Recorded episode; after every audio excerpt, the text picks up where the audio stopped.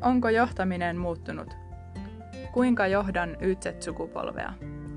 Mikä tekee nuorista erilaisia johdettavia?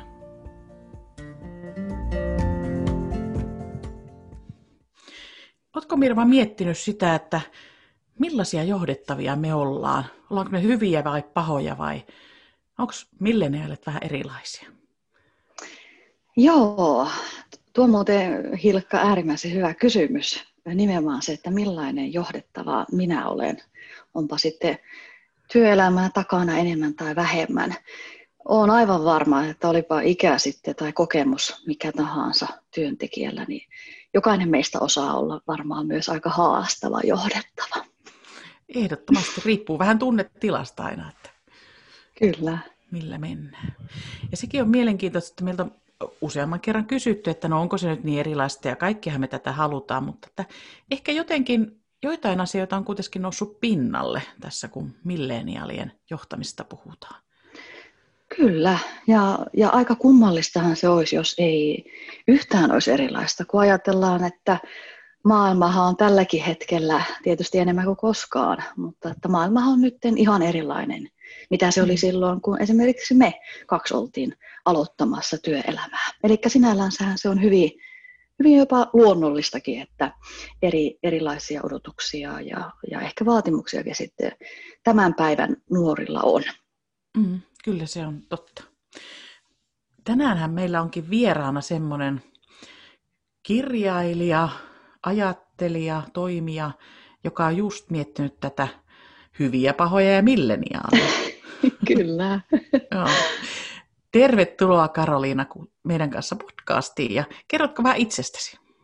Kiitos paljon. Ihana, kun saan olla täällä mukana ja Um, jos mä vähän kerron vaikka mun taustasta, että millä jotenkin näkökulmilla mä tätä milleniaaliasiaa lähestyn, niin niin alkuja on siis kauppatieteestä valmistunut viestinnän johtamisen puolelta ja, ja silloin jotenkin tuli semmoinen niin organisaationäkökulma näihin asioihin ja, ja niin kuin viestinnällinen näkökulma. Ja, ja silloin jotenkin ajattelin ehkä äh, milleniaalillekin tyypillisesti, että tämä ei nyt ihan vielä riitä siihen, mitä haluan saada elämässä aikaa. Ja mm.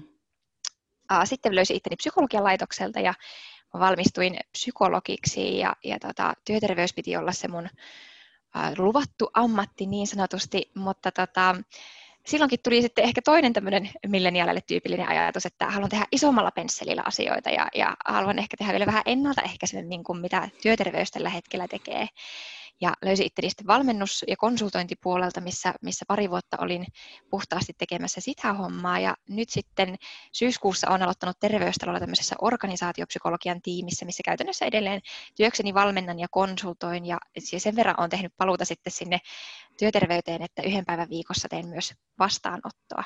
Ja yhden päivän viikossa toki sitten ää, käytän myös näihin milleniaaliteemoihin, eli, eli teen toiminimellä asioita. Ja yhden kirjan on tosiaan aiheesta kirjoittanut, mistä mainitsittekin. Mm. Ää, ja, ja mitä enemmän tästä aiheesta puhuu, niin huomaan, että sen rakkaammaksi tämä aihe jotenkin käy. Mm.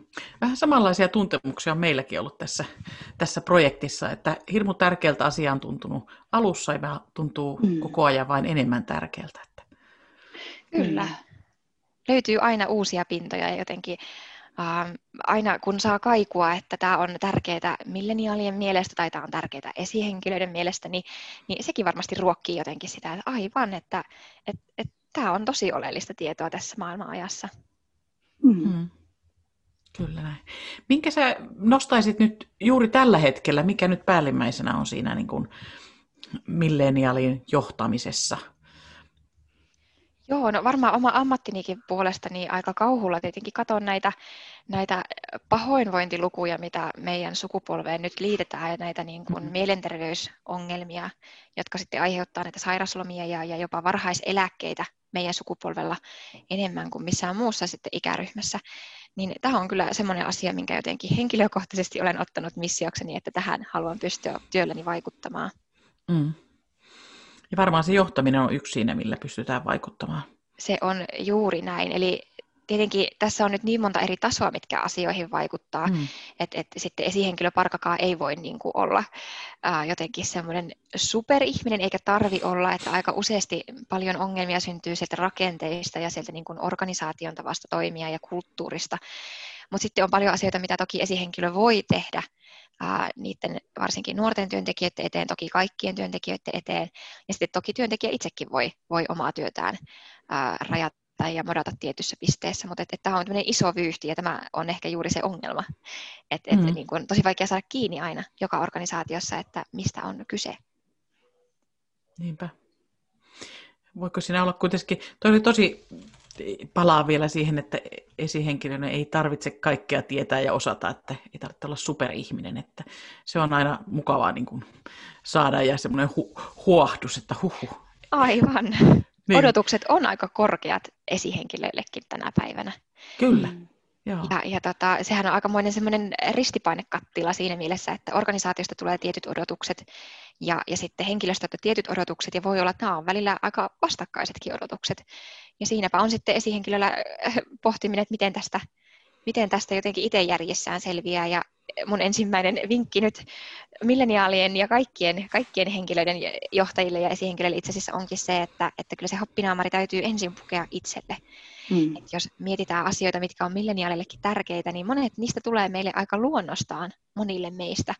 Ihan vaan sillä, että, että me ollaan jotenkin semmoisessa mielentilassa, että me ei olla todella stressaantuneita tai itse uupuneita, milloin kaikki tämmöinen niin empatiakyky ja, mm. ja myötätunto ja, ja muu helposti katoaa ja mennään semmoiseen suoritusmoodiin, niin, niin se on kyllä ehdottomasti sellainen ensimmäinen, mistä pitää pitää kiinni.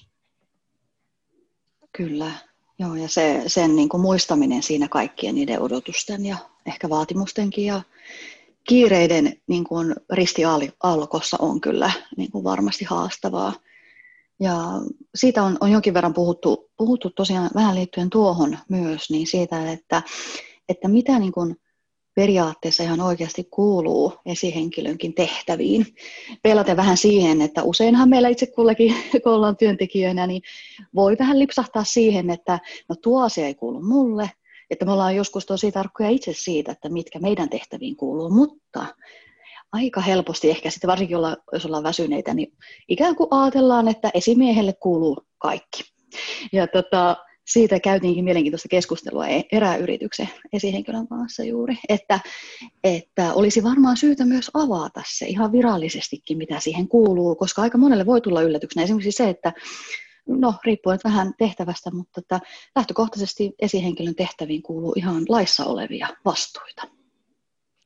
Kyllä, kyllä. Ja, ja nämä rooliepäselvyydet on ihan hedelmällisten maaperää kaikille ilmapiiriongelmille esimerkiksi. Mm. Ja, ja johtamiseen voi, voi liittyä tosi monia eri tehtäviä ja rooleja riippuen organisaatiosta, organisaation koosta, organisaation kulttuurista ja siitä, miten se on rakentunut ja järjestäytynyt, niin on kyllä ehdottomasti tosi tärkeää esihenkilö itse, itse niin kuin ottaa selvää ja mieluiten miele niin päin, että organisaatio viestii selkeästi, että mitä sinulta odotetaan. Mm. Ja mm. esimerkiksi tähän niin kuin hyvinvointiin ja mielenterveyteen liittyen, niin mä tiedän itsekin tuolla paljon, kun organisaatioiden kanssa päivittäin on tekemisissä, niin yksi iso iso nykyhetken haaste monille esihenkilöille on, on tämä, että miten mun pitää suhtautua näihin mielenterveysongelmiin. Et kun ihminen tulee mulle sanomaan, että mä oon vakavasti masentunut ja hän siellä työpaikalla kuitenkin on, niin mitä siihen voi sanoa, miten siihen pitää suhtautua, mitkä on mun työkalut esimiehenä, kuinka, kuinka pitkälle tavallaan jotenkin mun rooli on olla tukena ja, ja mit, mitä tämä henkilö multa vaatii ja toivoo niissä tilanteissa. Et ihan uusienkin tämmöisten haasteiden kanssa mm. esihenkilöt joutuu painimaan. Ja nämä olisi tosi tärkeää puhua organisaatiossa auki. Totta. Joo, ja se, että Juuri, ja, ja niin puhua työntekijöiden kanssa yhtä lailla. Ja ehkä ihan, ihan kysyä just niissä tilanteissa aidosti, että, että mitä sinä odotat tai, tai tarvitset minulta. Mutta totta, eihän e, esihenkilön työaika millään riitä siihen, että hän niin kuin jokaisen työntekijän kanssa menee niin kuin tosi, tosi, miten mä sanoisin, pitkälle tai käyttää ihan älyttömän paljon aikaa ehkä niihin tehtäviin, jotka ei ihan täysin edes välttämättä aina kuulu siihen esihenkilön tehtäviin. Eli kyllä se on hirveän tärkeää niin käydä niitä läpi ja sanottaa sitä, ja totta kai sitten joustavasti aina tilanteen mukaan. Kyllä. Kyllä, ja, ja tavallaan se jotenkin, että, että kun harvahan on esihenkilöstä saanut ehkä terapiakoulutusta tai, mm. tai psykologin koulutusta, niin jotenkin se tunnekuormakin voi kasvaa ihan, ihan mm. valtavaksi. Tietenkin riippuen henkilöstä toiset pystyy helpommin näitä sitten suodattamaan, mutta tiedän, että osa sitten valvoo näitä työntekijöiden ongelmia yöt pitkät. Et, et tota, jotenkin se, että olisi tiedossa työntekijöille, että missä välissä käännytään sitten vaikka työterveyden puoleen, missä välissä, mikä mm. on tavallaan se esihenkilön vastuu. Ja tuo oli niin hyvä pointti, mitä sanoit, että kysyä, että mitä sä odotat muuta tässä tilanteessa. Et muutenkin kun puhutaan tässä meidän kirjassa on meidän yksilöllisen johtamisen viitekehys, niin se, se paras neuvo, minkä oikeastaan voi antaa, kun sitten meillä aika useasti kysytään, että no miten nyt niitä nuoria sitten johdetaan, mm. niin, niin se, se paras tapa saada selville on se, että kysyy siltä nuorelta itseltään, että mitä sä muuta odotat esihenkilönä. Niin. Silloin ei tarvi olla psykologian asiantuntija eikä monenkaan asian, asiantuntija, vaan voi nimenomaan mennä sen kautta, e, että kysyy ja kuuntelee ja sitten miettii, että miten mä voin niin kuin, toimia ja vastata siihen, mitä mä just kuulin. Just Kyllä. näin. Ja missään nimessä sitä kysymystä ei kannata välttää sen takia, että jos mä en pystykään vastaamaan kaikkeen, mm, mm, koska missään nimessä yksi ihminen ei voi olla niin kuin kaikkea mahdollista, vaan sitten sit voi toki sparrailla oman esihenkilön kanssa, HRn kanssa, muun organisaation johdon kanssa, että, että mitkä tosissaan on niitä rooleja, mitä meidän organisaatiossa esihenkilölle voidaan antaa, mitä multa voidaan olettaa ja mihin mun pitäisi pystyä vastaamaan ja mitkä mä voin huoletta jättää vaikka nyt työterveyspsykologin vastuulle. Mm. Tuo on niin tärkeää. Me ollaan juuri tuosta paljon puhuttu, että myöskin, että pitää kysyä esimerkiksi palautteen annossa, että pitää kysyä, että miten kukin haluaa sitä palautetta tai muuta. Mutta että Just. Tämä jotenkin tämä keskustelu on ehkä jäänyt tässä työelämässä vähän, keskustellaan faktoista, asioista. Kyllä, ja korostuu entisestään nyt niin kuin tämän, tämän epidemia, korona, pandemian aikana jotenkin tuntuu, että kaikki meidän Teams-kutsut tai Teams-kokoukset on niin asiapitoisia ja, ja viimeiseen minuuttiin asti sitten ensimmäisestä minuutista lähtien viimeiseen minuuttiin asti käydään vaan asiaa ja faktaa läpi. Ja, ja sitten semmoisetkin asiat, mitkä helposti ehkä siellä toimistolla esihenkilötkin huomaisi työntekijöistä, mistä saattaisi tulla sellainen tunne, että onkohan kaikki hyvin, niin ne jää huomaamatta, koska meillä jää niin paljon informaatiota, vaikka meillä olisi kameratkin auki, ja mä tiedän, että monessa organisaatiossa vielä vierastetaan niitä kameroita, mm. että oikeastaan meillä ei ole mitään muuta kuin ääni, mm. minkä perusteella mm. meidän pitäisi jotenkin ottaa selvää, että, että missä mennään, jos me ei luoda niitä tilaisuuksia ja, ja rakenteita sille, että me oikeasti käydään sitä keskustelua, että mitä sulle kuuluu. Se on ehkä tärkein esi, esihenkilön kysymys, mitä, mitä voi olla. Mm. Ja siihen tarvitaan varata aikaa sitten. Oikeasti, että kerkeet pysähtyä kuuntelemaan toi on Hilkka niin tärkeä pointti, koska, koska tota, sillä ei ole mitään väliä nimenomaan, että sä kysyt ja samaan aikaan räpläät puhelinta näkyvästi siinä kamera edessä. Päinvastoin siitä tulee oikein irvokas, irvokas tunne sitten sille työntekijällekin. Mutta ihan vaikka, jos mietitään konkreettisesti, niin ää, esimerkiksi edellisessä työpaikassa ja tälläkin hetkellä ollaan otettu tämmöinen mun esihenkilön kanssa käyttöön, että kerran viikossa kun tavataan, se voi olla ihan varttituntikin, niin tota, käydään läpi, että, että mikä, mitä kuuluu, mikä kuormittaa tällä hetkellä, mikä innostaa tällä hetkellä ja missä tarvisi apua. Eli mm. ihan semmoinen niin tilannekatsaus, ja sitten totta kai, jos on jotakin isompaa, niin sille varataan enempi aikaa. Mutta mm. et, et se, että pysyisi jatkuvasti selville, ja usein jo se, että joku kysyy oikeasti ajatuksen kanssa, että mitä sulle kuuluu, niin se, se saa jo meissä sen tunteen, että me ollaan tultu nähdyiksi, me ollaan tultu kuuluiksi, meille on annettu se tila, ja, ja se on jo itsessään hyvinvointia tukeva asia. Mm. Kyllä. Joo, ja se, että, että kun kysytään ja kuullaan se vastaus, niin varmasti kannattaisi laittaa niitä asioita myös paperille ylös tai itselle johonkin. Varsinkin jos on yhtään enemmän alaisia tai työntekijöitä, niin eihän millään voi niin kuin muistaa niitä asioita, mitä on itse kunkin kanssa juteltu. Että, että sinne on sitten helppo aina palata vaikka ennen sitä tsekkauspalaveria tai mikä se muotoista ikinä onkaan ja vielä niin kuin katsoa, että mistä me on juteltu ja mitkä asiat silloin ja näyttäisi olevan tälle henkilölle tärkeitä työyhteisössä esimerkiksi. Kyllä, ja, ja riittävällä koodistolla, että jos vihko jää joskus jonnekin, jos, jos tekee niin, että ei, ei käy mitään tietosuojamokia, mutta ehdottomasti näin, koska e-, esihenkilökin on vain mm. ihminen. Ja jos on, mm. joskus kuulee hurjia tarinoita, että on 20 alaista, niin mm. yritäpä siinä nyt yksilöllisesti sitten johtaa sen lisäksi, että teet sataprosenttisesti substanssityötä samalla. Mm. Niin, niin siinähän on jo niin kuin rea- epärealistiset odotukset alun perinkin esihenkilöä mm. kohtaan, että, että tota, olikohan Jari Hakanen, tämä työterveyslaitoksen tutkimusprofessori, joka mm. on sanonut, että jos esihenkilön työstä yli 50 prosenttia menee muuhun kuin johtamiseen, niin, niin tota, silloin ei voida sanoa, että se johtaminen on prioriteeteissa. Ja musta on hirveän hyvä, koska jotenkin ajatus siitä, että esihenkilötyö olisi jotain sellaista, mitä sä teet oman työn ohessa, niin se on jo ajatuksena aivan karmiva.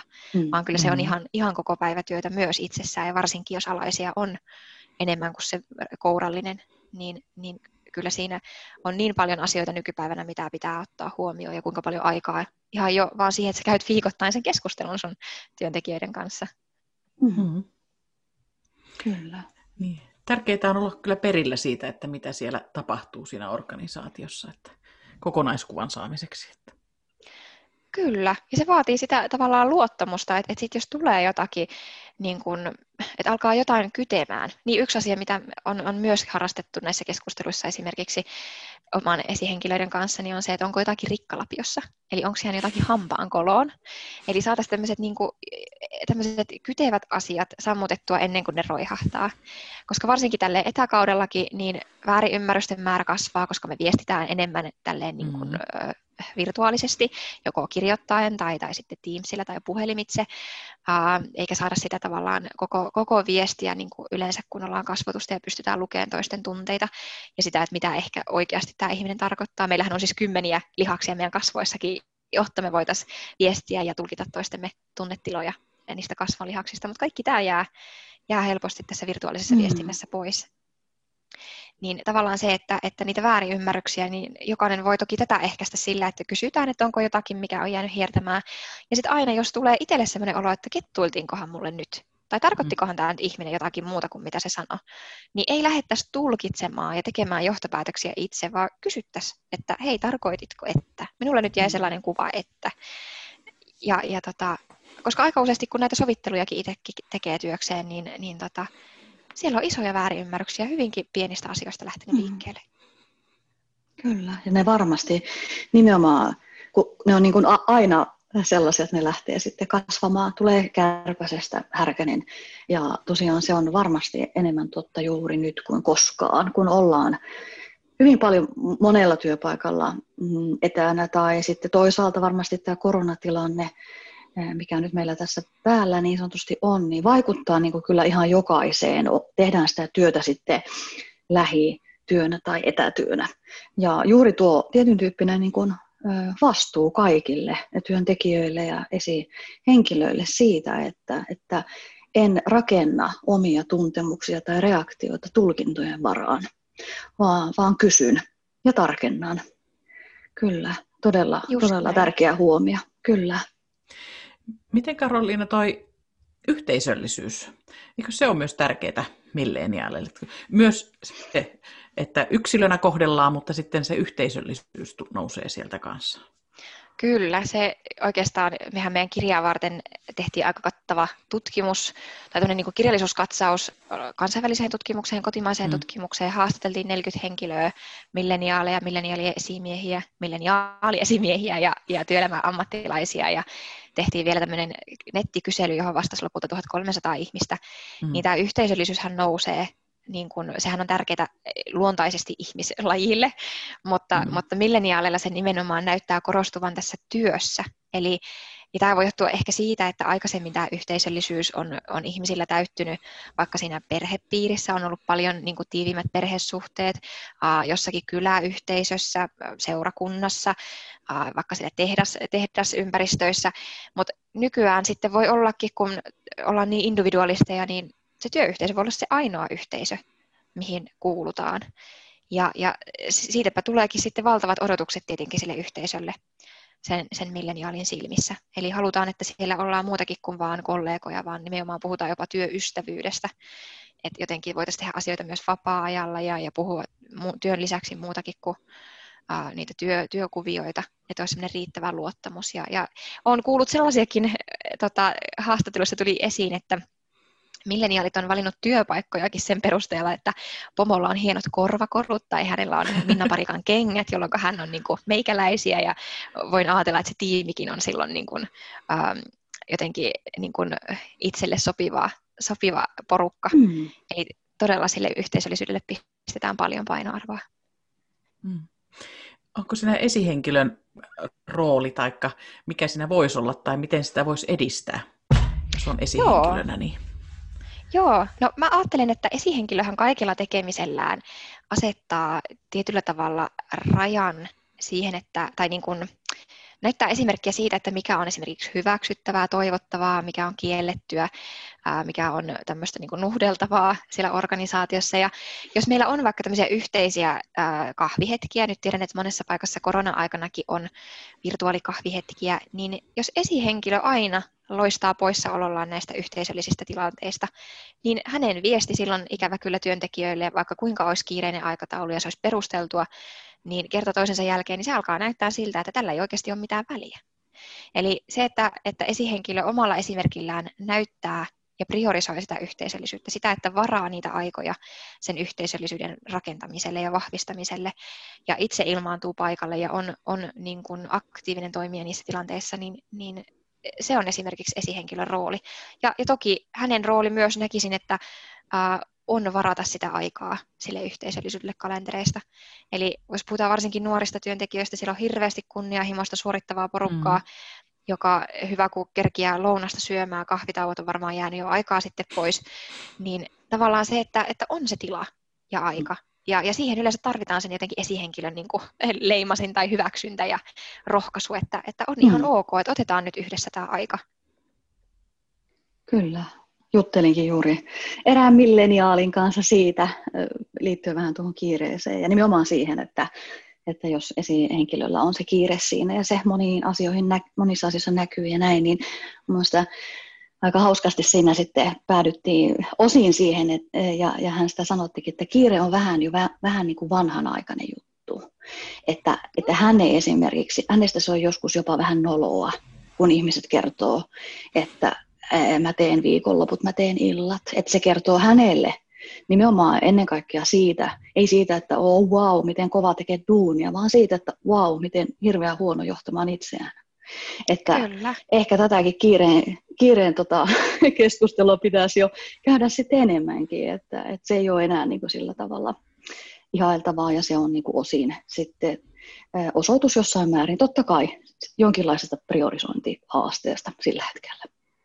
Kyllä, ja, ja sitten välillä tietenkin niin kun sen esihenkilönkin laariin kaatuu aivan liikaa asioita, ja mm. tämä on nyt just näitä rakenteellisia ongelmia, että et esihenkilökin pystyy niitä rajaamaan tiettyyn pisteeseen asti, mutta mä oon ihan samaa mieltä, ja tavallaan musta on kauheata, kauheata kuulla välillä, että esihenkilöitä tulee viestejä joskus kymmenen aikaa illalla, koska niin kuin mm. puhuttiin tästä esimerkillä johtamisesta, niin mm. ikävä kyllä tämä on taas viesti siitä, että, että vaikka esihenkilö ei sitä niin tarkoitakaan, niin tämä on viesti siitä, että, että tätä voidaan ehkä periaatteessa jopa odottaa työntekijöiltä, ja tämä on sallittavaa ja suotavaa, että, mm. että iltaisinkin niitä, niitä sähköposteja lähetellään. Et sitten jos esimerkiksi esihenkilö itse käyttää vapaata työaikaa niin, että käy päivällä vaikka sitten hoitamassa asioita ja, ja urheilemassa ja sitten illalla jatkaa lasten nukkumamenon jälkeen sitä työpäivää, niin tämä on tosi tärkeä viestiä, mm. että minä en todellakaan ole tehnyt tässä nyt 12 tuntia, vaan, vaan olen tota, tässä välissä tehnyt jotakin aivan muuta. Kyllä, kyllä juuri se. Sanottaa se, sanottaa, kertoa siitä, eikä olettaa, että että mm. jotenkin kaikki ikään kuin ymmärtää tai tulkitsee sen oikein. Mm. Just. Joo, ei lueta toistemme ajatuksia. Ei. Se on iso, iso virhe. Mm. On. Mä jäin miettimään tota itsensä johtamista, siitäkin paljon puhutaan, että, et mi- miten sitä pystyisi parantamaan tai opettamaan tai tukemaan, kun eihän se, eihän se poista sitä johtamista sieltä kuitenkaan. Niin, ei, tarkoitatko nyt esihenkilön? Esihenkilön johtamista, vai? kyllä, niin.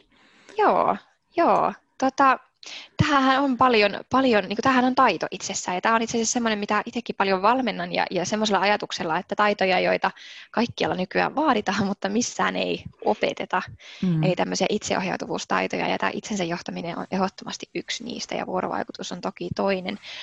Um, ja mä jotenkin ajattelen, että että tässä, niin kuin, tässä ajassa meidän on tosi tärkeää ihmisinä ja niin kuin työntekijöinä ää, pystyä alkaa sanomaan ei ja rajaamaan ja joskus jopa sanon niin, niin ikävästi tota, valmennuksissani, että, että joskus pitää antaa muutaman junan ajaa seinään. Koska tavallaan, että jos, jos meillä on hirveän ää, tunnolliset työntekijät, jotka joustaa ja paukkuu, puhutaan tämmöisestä mm. haitallisesta joustavuudesta, mm niin jatkuvasti, niin sehän näyttäytyy johdollekin niin, että meillä asiat sujuu. Meillä on just mm. sopivasti työ, työtä, että homma, hommas kulaa ja ei tässä mitään. Et vasta sitten, kun alkaa kuulumaan asiakkaalta palautetta, meidän porukka alkaa jäämään pitkille sairaslomille burnoutin takia tai, tai muiden lieveoireiden niin kuin, takia, niin tota, ne on sitten vasta niitä viestejä. Ja, ja mieluiten antaisi ehkä jonkun muun junan ajaa seinään kuin sitten se mm. työntekijä hyvinvoinnin, koska ne on sitten tosi kalliita kalliita ja pitkiä prosesseja mahdollisesti. Ja helposti sitten tiedetään myös, että pitkiltä tämmöisiltä uupumuslomilta niin harvoin ihminen ehkä sitten kuitenkaan palaa siihen samaan organisaatioon. Että semmoinen tietynlainen luottamus siinä niin kuin katoaa sitä organisaatiota kohtaan. Niin, niin jotenkin se, että, että rajataan sitä työtä ja sitten ajattelen, että työelämän tärkein taito jatkossa tulee kyllä olemaan priorisointi, koska mm. ihan kaikkea nykyään voidaan tehdä. Meidän teknologia ja, ja tämä globalisaatio mahdollistaa sen, että, että ihan mitä vaan tässä nyt voisi keksiä, mutta et, et melkein yhtä tärkeää kuin on päättää, että mitä tehdään, niin on myös päättää, että mitä me ei tehdä. Ja tässäkin ajattelen, että nämä nuoret työntekijät varsinkin tarvii hirveästi sen esimiehen niin kuin, tukea ja semmoista niin kuin, henkistä selkänojaa siihen, että, että saa ja osaa ja pystyy priorisoimaan sitä omaa työtään, että ei mun kaikkia tarvitse tällä viikolla tehdäkään. Mm. Ja mm. muutaman kerran, kun saa sen kokemuksen, että okei, maailma ei kaatunutkaan, vaikka, vaikka tota, mä laitoinkin tämän asiakastyön vaikka viikon päähän tai, tai lykkäsin raporttia parilla päivällä, niin se antaa tavallaan eväitä jatkossakin jotenkin hallinnoida sitä omaa työtään paremmin. Mutta alkuun ikävä kyllä täältä on hirveän tämmöinen kunnianhimoinen ja tunnollinen sukupolvi tullut työelämään ja, ja tota, en väitä, etteikö muutkin sitä olisi, mutta että, mm. että nuorilla on vielä se ongelma, että kun ei ole ihan ehkä tarkkaa kuvaa niistä omista resursseista ja siitä, että paljonko pystyn missäkin ajassa tekemään ja mitä ne, mitä ne minulta niin kuin vaikka henkisesti vaatii, niin jotenkin tavallaan, että, että esihenkilö pystyisi olemaan siinä tukena. Ja, ja tietenkin mm. tähän on nyt juuri tämä vuorovaikutus iso, iso sitten avain. Kyllä. Joo, ja itsekin olen huomannut sen, että juuri tuo, mitä, mitä sanotit tuossa, että niin kuin sanoa ei ja, ja niin kuin tukea työntekijää siinä, niiden, niin kuin, mikä on riittävästi tunnistamisessa, niin, niin, niin se on ihan moninkertaisesti haastavampaa kuin se, että anna mennä vaan. Eli se, Kyllä. vaatii, se, se ei mene niin sanotusti meille kenellekään perille yhdellä kerralla, vaan siihen joudutaan palaamaan usein monta kertaa, että hei, hei eikö se ollut niin, että me ajateltiin jo, että tämä on tehty, että ei enää niin kuin esimerkiksi jäädä tekemään tätä, vaan siirrytään vaikka seuraavaan vaiheeseen tai seuraavaan tehtävään, mikä se keissi kulloinkin on. Mutta että joo, varmasti allekirjoitan kyllä täysin tuon, että priorisointi on varmasti se yksi tärkeimpiä tulevaisuustaitoja, joita tarvitaan kyllä jo ihan just nyt heti. Kyllä. Hmm. Miten tärkeänä taikka miltä näyttäytyy tämä, että, että olet saanut tavoitteellisia, haluaa edetä uralla, niin mä oon jotenkin miettinyt sitä, että kun meillä on kuitenkin joskus saattaa olla vähän tylsempiäkin niitä tehtäviä, joista ehkä aloitetaan, että miten siihen alkuun saisi tai siihen työn kiertoa tai jotain niin kuin mielenkiintoisen työ, että tuntuisi, että kehittyy koko ajan tai pääsee haasteellisiin juttuihin mukaan.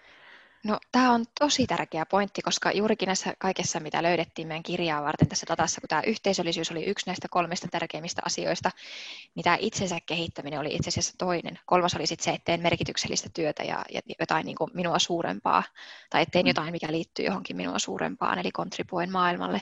Uh, mutta tämä itsensä kehittäminen, niin, niin sehän voi olla siis monta eri asiaa, että meille ei ole tullut sellaista indikaatioa, että välttämättä tarvitsisi jotenkin niin kuin vertikaalisesti kivuta organisaatiossa ylöspäin, mm. eli että olisi väistämättä niin kuin saatava heti ylennyksiä tai muuta, vaan nimenomaan se, että, että jatkuvasti olisi jotakin pientä uutta, vaikka työtehtävän laajentamista, vastuiden laajentamista, um, jonkun uuden opettelua, ja, ja tämä onkin ehkä semmoinen, minkä mä oon kuullut, että organisaatiossa vähän turhauttaa, että työntekijä käy kalliin koulutuksen ja sitten työnantaja ajattelee, että no nyt se pari vuotta sitten tekee sitä työtä, mihin hän on juuri käynyt koulutuksen, ja milleniaali tulee kirkkaan silmin iloisesti sitten kysymään koulutuksen jälkeen, että mitäs mä sitten opettelen. Mm. eli, eli tavallaan tämmöinen kauhea kiire ja niin kuin malttamattomuus jotenkin. Ja tämä on vähän meihin sisään rakennettu. Meille on kyllä niin kuin ihan pienestä asti iskostettu se, että, että tota, pysähtynyt kivi sammaloituu, eli, eli on tosi tärkeää pitää omasta markkina-arvosta kiinni ää, ja, ja pitää sitä yllä. Ja kilpailu on kovaa työpaikoista ja varsinkin niistä hyvistä työpaikoista. Ja sitten kun me päästään somessa vielä live-aikaisesti seuraamaan muiden urakehitystä ja kuinka hienoja ja siistiä mm-hmm. juttuja ne tekee ja näkemään, että missä mekin voitaisiin olla, niin, niin tämähän luo sen paineen siitä, että, että koko ajan pitäisi olla jotenkin tekemässä hienompia ja erikoisempia asioita. Ja toi työnkierto on mun mielestä erinomainen niin kuin, asia mitä, mitä työpaikoilla voidaan tehdä. Ja ylipäätään se, että on joku näkyvyys sille, että miten mä voin kehittyä tässä organisaatiossa ja että siitä voitaisiin puhua ääneen.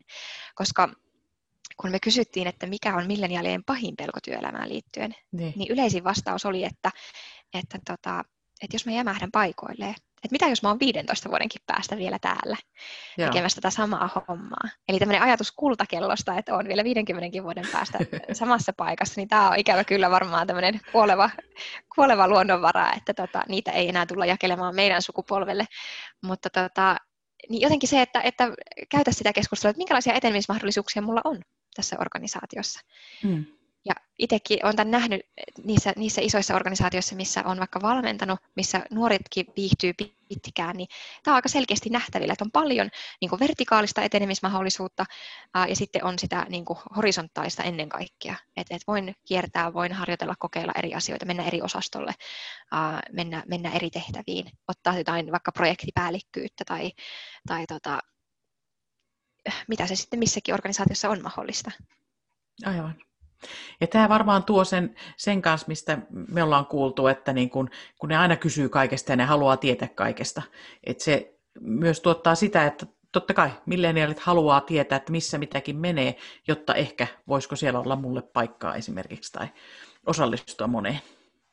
Kyllä, kyllä ehdottomasti. Ja sitten toinen tietenkin, mä oon kanssa kuullut, että paljon kysytään tätä miksi-kysymystä, niin. miksi me tehdään näin. Niin Totta. tässä on hyvä ymmärtää, että tämä ei ole kenenkään auktoriteetin jotenkin kyseenalaistamista, vaan vähän samaa, mihin, mitä, mitä äsken sanoit, niin siihenkin mun mielestä liittyy jotenkin tämä niin tiedon inflaatio, eli, eli tämä niin fake news itsessään on jo käsite. Eli meidät on ihan pienestä asti opetettu, tai koulusta asti oikeastaan jo opetettu niin kuin kyseenalaistamaan tietoa ja sitä, mm. että miten asioita tehdään ja että mihin me voidaan luottaa, niin, niin ehkä kyseenalaistetaan jopa enemmän kuin aikaisemmat sukupolvet, ja se voi näyttäytyä sitten semmoisena, että, että pitää kaikesta saada kaikki tieto, tieto irti, mikä on tietenkin esihenkilön näkökulmasta aika jopa välillä ehkä uuvuttavaa. Kyllä, Kyllä se varmaan tuntuu semmoiselta ja voi mietityttää, että miksi, miksi koko ajan. Ehkä hän tuntuu siltä, että minua kyseenalaistetaan nyt. Että... Kyllä. Mm, mutta että se on se muutos ja minusta se on ihan virkistävää sitten taas ja se voi kehittää sitä organisaatioa eteenpäin eri lailla. Kyllä. Kyllä se, että, että milleniaalit enää ei ehkä osta sitä, että no kun me ollaan aina tehty näin, niin se toki sitten aiheuttaa sen, että joudutaan asioita pohtimaan uudelleen, että tosissaan, miksi me toimimme niin kuin me toimimme täällä. Niin, ja varmasti siinäkin auttaa se, että kun niitä asioita sanotetaan lähtökohtaisesti heti, niin kun opitaan kertomaan se koko tarina siltä osin, kun se on mahdollista, liittyypä se sitten strategian jalkauttamiseen tai muuhun. Että tota, se ei menisi aina niin, että, että niitä pitää niin aina kysyä, että miksi näin ja miksi näin, vaan että, että esihenkilöt sitten niin oppis vähän laajemmin avaamaan niitä asioita, niin pääsisivät itsekin sitten helpommalla, ei tarvitsisi vastailla aina kysymyksiin. Se on just näin, ja semmoinen, minkä viestinnästä tiedetään, niin, niin se yksi kerta valitettavasti ei riitä, vaan sanotaan jopa, että seitsemän kertaa pitäisi sama asia toistaa, jotta voidaan olettaa, että se on mennyt läpi. Eli se toisteisuus, mäkin kuulen niin useasti esihenkilöt tuskailee sen kanssa, no kyllähän me tämä käytiin palaverissa mm. läpi. No te mm. kävitte 20 muutakin asiaa, että niin kuin, tämä pitää ikävä kyllä seuraavassakin palaverissa nostaa vielä esiin. Niin, ja, joo, ja siihen liittyy nimenomaan yksi, yksi työkalu sitten tietysti kaikki niiden asioiden seuranta myös, että, että tota, jotenkin laitetaan sitten aina ylös ja katsotaan, että miten tämä asia etenee jne. Että ei tarvitse aina samoja asioita tarkistaa myöskään. Hmm. Kyllä. Hmm. Mut meillä alkaa aika, aika loppua tässä. Pidetään tässä noin puolessa tunnissa yleensä meidän podcastit, niin miten Karoliina, miten se näet, että mihinkä tämä johtaminen menee tai mitä siellä esihenkilöiden työkalupakissa pitäisi jatkossa olla, jos pitäisi nyt vähän niin kuin yhteenvetää tai mitkä siellä on tärkeimpiä asioita? Joo, kyllä mä näen, että tässä on tämmöinen Perttu Pölöstä lainatakseni inhimillinen vallankumous alkamassa tässä niin kuin johtamisessa ja organisaatioissa. Että työelämä tutkitusti on intensiivisempää kuin aiemmin. Tähän liittyy nämä valtavat oppimisvaatimukset näiden jatkuvien muutosten myötä, tämä itseohjautuvuusvaatimus ja, ja sitten ihan se, että työn tahti on kiihtynyt valtavasti. Ja, ja tätä on itse asiassa tutkittu ihan vastikään Jyväskylän ja Tampereen yliopistossa. Ja, ja tota, sitten samaan aikaan meille tulee nämä niin kuin tekoäly, robotiikka tänne työpaikoille valtaamaan ja mm. avustamaan, avustamaan meitä työtehtävissä, niin se, mikä meille ihmisille sitten jää, niin tavallaan on se toisten ihmisten kohtaaminen ja, ja sen ihmisyyden kautta jotenkin operoiminen. Ja me terveystalossakin puhutaan tämmöisestä inhimillisestä tehokkuudesta, minkä täytyisi kulkea rinnalla operatiivisen tehokkuuden kanssa, jotta ähm, organisaatio on toimintakykyinen pitkällä aikavälillä ja tehokas pitkällä aikavälillä. Eli kyllä ehdottomasti se, semmoiset niin ihmistaidot, se, että miten just sitä, sitä työtä hallitaan niin, että, että tavallaan se ei lähde tuomaan meistä niitä pahimpia piirteitä esiin, koska niin mm. helposti käy, kun me stressaannutaan, niin pinna kirenee ja me nähdään vaan uhkakuvia ja ärsyttäviä ihmisiä kaikkialla. Ja, ja miten tavallaan erilaisissa tilanteissa vuorovaikutetaan niin, että se vuorovaikutus on tavoitteellista ja tukee meidän, meidän tavoitteita siellä organisaatiossa ja että miten me kohdataan se toinen ihminen niin, ja tavallaan se itsensä johtaminen toki myös, ja sen, sen niin kuin esihenkilönä ehkä sen tukeminen, että, että kun asiat alkaa olla niin monimutkaisia, ja esihenkilö tietenkään ei voi kaikkien tiimiläistensä työtä välttämättä tietää parhaiten, vaan mm. sen takia sinne on palkattu ne ää, tulenkovat ammattilaiset, niin miten siitä positiosta jotenkin voi tukea sitä työntekijää ja hänen työssä suoriutumista kaikkein, kaikkein parhaiten, niin nämä on mun mielestä semmoiset niin kuin tulevaisuuden työelämätaidot tunneälyt ja, ja muut ihmiseen liittyvät taidot. Mm. Ihanasti summattu. Inhimillisyys. Ja kyllä. Niin, se kyllä. sieltä. Ei mitään sen enempää eikä vähempää. Niin, niin, niin. kyllä. Mutta taaskin siellä tuli se, että kaikkeen ei tarvitse pystyä. Miettii, mm. mitä pystyy tekemään. Kyllä. Kyllä, ja niitä omia vahvuuksia ruokkimalla. Ja mm. sitten, jos on jotakin pullonkauloja, niin toki niitä pikkuhiljaa yksi asia kerrallaan kokeilemalla pyrkiä vahvistamaan, mutta, mutta timantithan syntyy vahvuuksia kehittämällä, ei niinkään niitä jotenkin heikkouksia teilaamalla, koska tota, silloin me saadaan kentällinen keskivertopelaajia, jos me yritetään kaikki saada samaan muottiin. Niinpä. Ja me halutaan niitä timantteja ja nuorista niitä varmaan kasvaa niitä uusia timantteja. Toivon mukaan. Ja, ja tota, paineessahan ne timantitkin hioutuu, mutta sitten tietenkin tässä, tässä voi olla, että paine, voi käydä välillä liian kovaksi ja siinä me tarvitaan esihenkilöiden tukea. Kyllä, näin on. Mut kiitos Karolina. Ihana juttelutilaisuus taas. Se tuli paljon niin kuin vahvistusta ja uusia ideoita taas meillekin, että hmm. mitä näkökulmia pitäisi muistaa ottaa huomioon. Kiitos, oli, oli tosi hyvä keskustelu ja kiitos kun sain olla teidän vieraana. Kiitos. Kiitoksia. Tämä podcast on osa Ytset-sukupolvihanketta, jota rahoittaa Euroopan sosiaalirahasto ja hallinnoi Jyväskylän ammattikorkeakoulu. thank you